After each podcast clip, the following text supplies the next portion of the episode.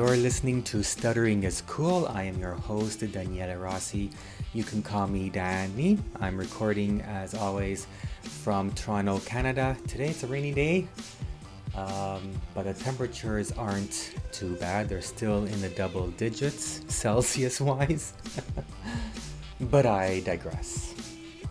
On today's episode, I will share with you some disclosing practices, some disclosing stories that listeners have submitted and they wanted to share on the show. But first, sad news.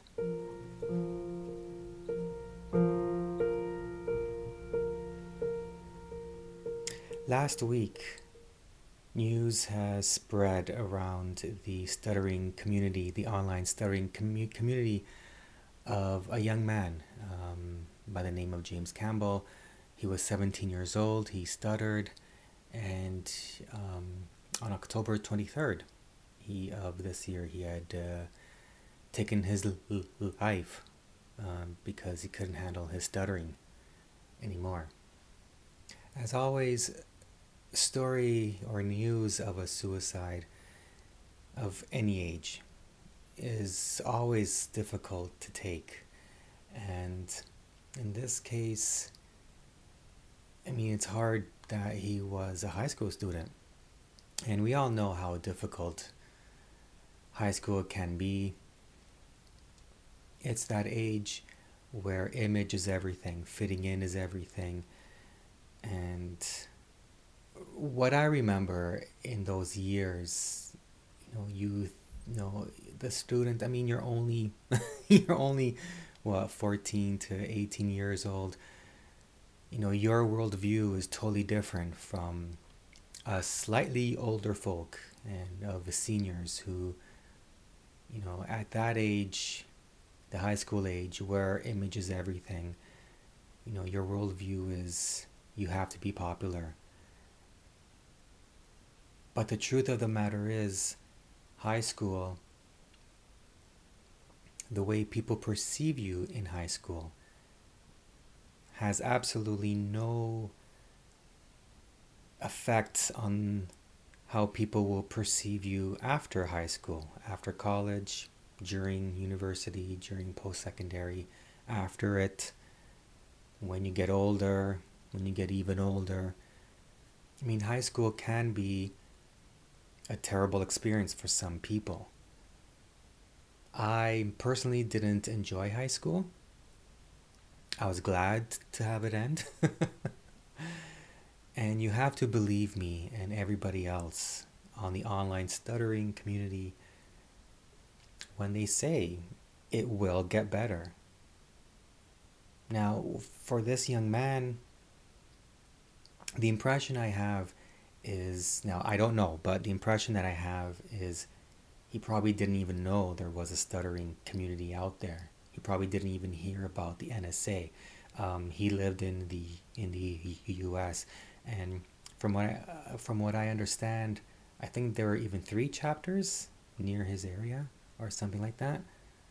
And that's what this story really got to me, is that if he had known, maybe he would have been helped. Like, chances are he would have been helped, because I see countless of times on the forums, the online forums, where people say that, yeah, they thought of suicide.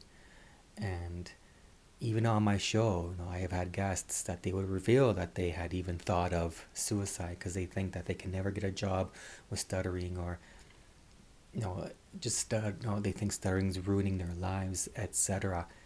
If you ever think of this, of doing it to yourself, please do not. Trust me, it gets better. And I firmly believe it's only a myth that you won't find a decent job because of your stuttering. That is a myth. If you can't speak to clergy or family members or friends about it, I want you to know that you have the online stuttering community. There are tons of forums on Facebook, for example. There are, there's the Twitter, There are lots of stutterers on Twitter. We are a very supportive bunch. The NSA conference, the CSA conference, the BSA, the Indian Stammering Association's having a conference coming up. The communities in those conferences now, I've never been to the BSA or the Indian one, but from what I read on their websites, they're a very extremely supportive bunch. And another thing that I've learned, or rather realized, is that we really do need, it is vital that we spread awareness about stuttering to the, not only just the non-stutterers, but to the stutterers themselves. Get the word out that you can go online. There is this wonderful supportive community. And question is, what can we do? People are posting YouTube videos. People are, like I said, there's all those forums on the social networks. But more needs to be done. I mean, you can't make someone search for stuttering on YouTube, for example. We need to get ourselves out there. So something that I've been thinking about lately, like what I can do. Don't want to be afraid, hard not to hesitate, but we can't wait to be the change. It's not too late, free from hate, think of the future that we could create, face the facts today, there's a better way. Take one step back and say, there's a better way. Like a tree, rooted in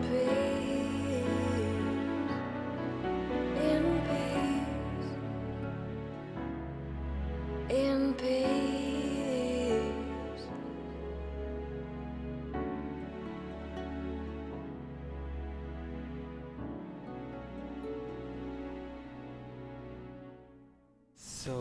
Starts with, I guess saying your name.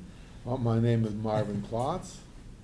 I'm 6'3", weigh 162 pounds.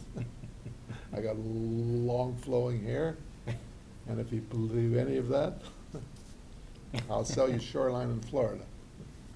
But my name is Marvin, yes. Now you had a workshop at the CSA conference this year in Vancouver. What was your workshop about? It was about choices in life. I feel very strongly that we are, in many instances, and as much as possible, what we choose to be. Mm. And we what we think is what we become. If you think positive, you'll have a positive aspects in your positive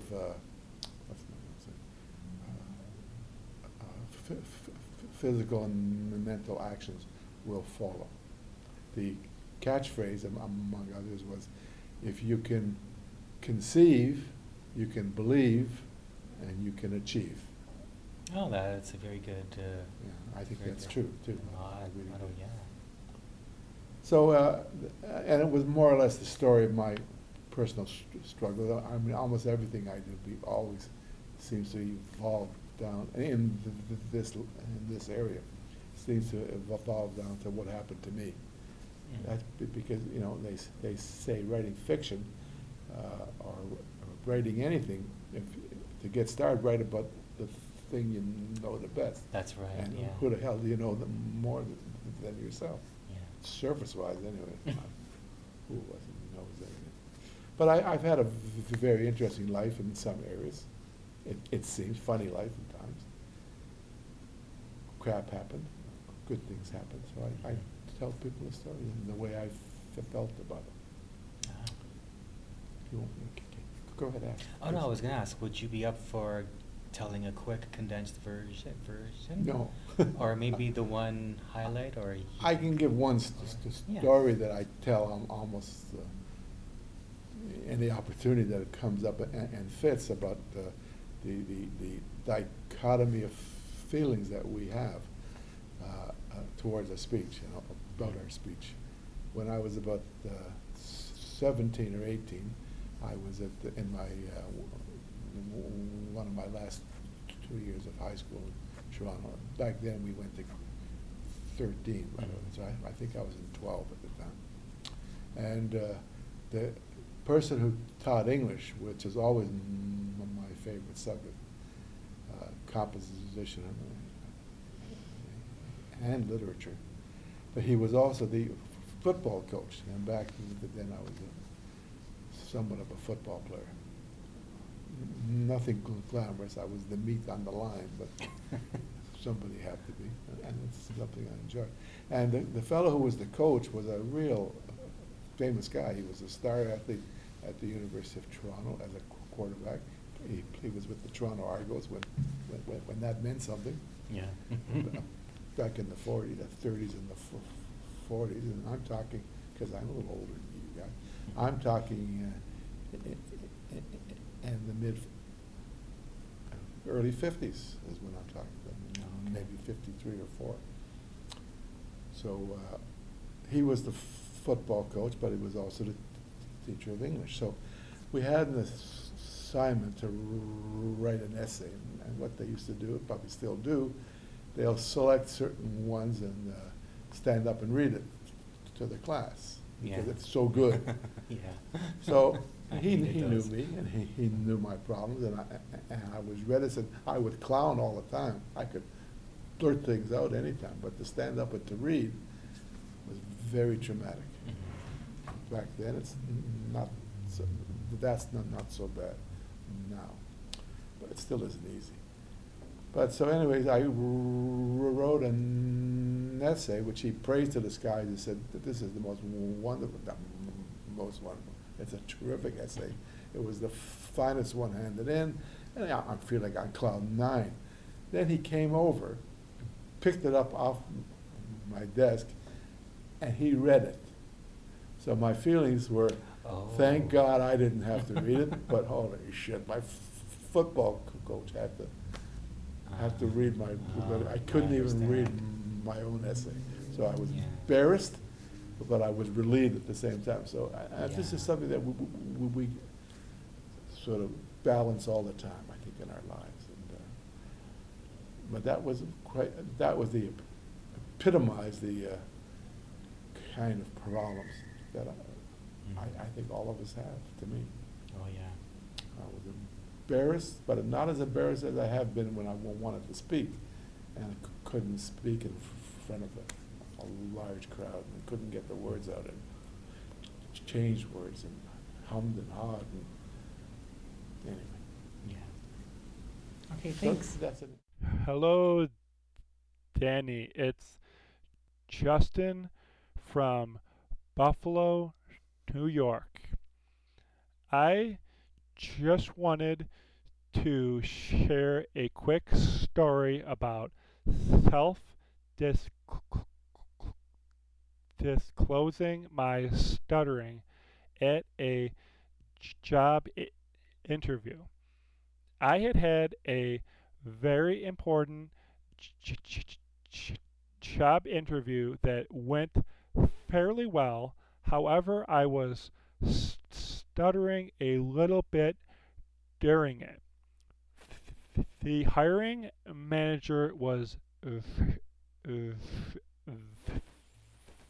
very patient with me. He had asked me, what is my biggest weakness? I had said, I am a person who stutters. I have stuttered my whole life, and I am not nervous at all during this interview. My stuttering does not affect my performance at work, and it is not a sign of my intelligence level. There is no cure for stuttering. However, I am constantly trying to improve my speech fluency. I am enrolled in a self-help group through the National Stuttering Association, and I am currently taking medication to improve my fluency. I do not require any special accommodations, and I feel that I can handle the work 100%. After I had actually said it, I just had felt great, and I would highly encourage anyone else to be open and honest about your stuttering at job interviews. Thank you for sending your feedback and sharing your story, your disclosing story in a job interview. I think you've covered all the grounds in stuttering awareness in the job interview, because after all, we don't know what the interviewer might think about stuttering. So we have to make sure that, you know, they know that it won't, that the our stuttering won't get in the way of our job performance, and you know, clients can work with us, and etc. After all, they get the cues from how we react, from how we talk about our stuttering. I really like how you use your disclosure to answer the question about what is your greatest weakness, because I find that stuttering becomes our secret weapon during the interview process. You know, many people worry, you know, myself included, you know, we worry that, you know, our stuttering is going to prevent us from getting the job. But in reality, depending on how you use it, how you disclose it, should you choose to, I mean, I know some people prefer not to disclose their stuttering, but my experience in the job interviews that I've been in is exactly the way that Justin described. You know, the interviewer is patient with us. So don't settle for anything less. Get that job that you want. Justin has a website called Stuttering Medication, where he talks about, well, the medication that is available to help with your stuttering. And you'll find that at stutteringmedication.wordpress.com. Now, if you want to share your story about any topic with regards to stuttering, just like Justin did, record a sound file. It can be any type of file. If you prefer, MP3 is fine. Send it, email it to coolstutter@gmail.com. And I will play it on my next episode. Alternatively, we can also meet on Skype. My username is Birbao. Well, you'll find my username with my coolstutter@gmail.com email address. I have a funny Skype username. And we can record. We can arrange a time and we'll record. Just like I did with previous Stuttering is Cool hosts, Jay. So the other day, I'm getting ready to do a trip up to Albany, and I noticed that my colleague stuttered. And so I'm pretty hesitant about asking people if they actually stutter or not, because I know some people are very, very sensitive toward that. So it had been a long day, and I was tired, and so I turned to him and I said, I apologize for the speech, but I stutter, and Sometimes when I'm tired, the speech gets worse.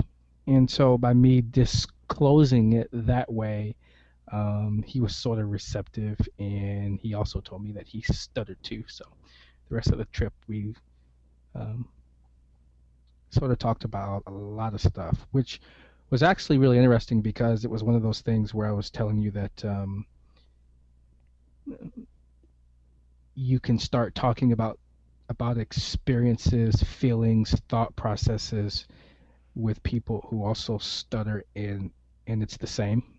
Yeah, it was the same with him too.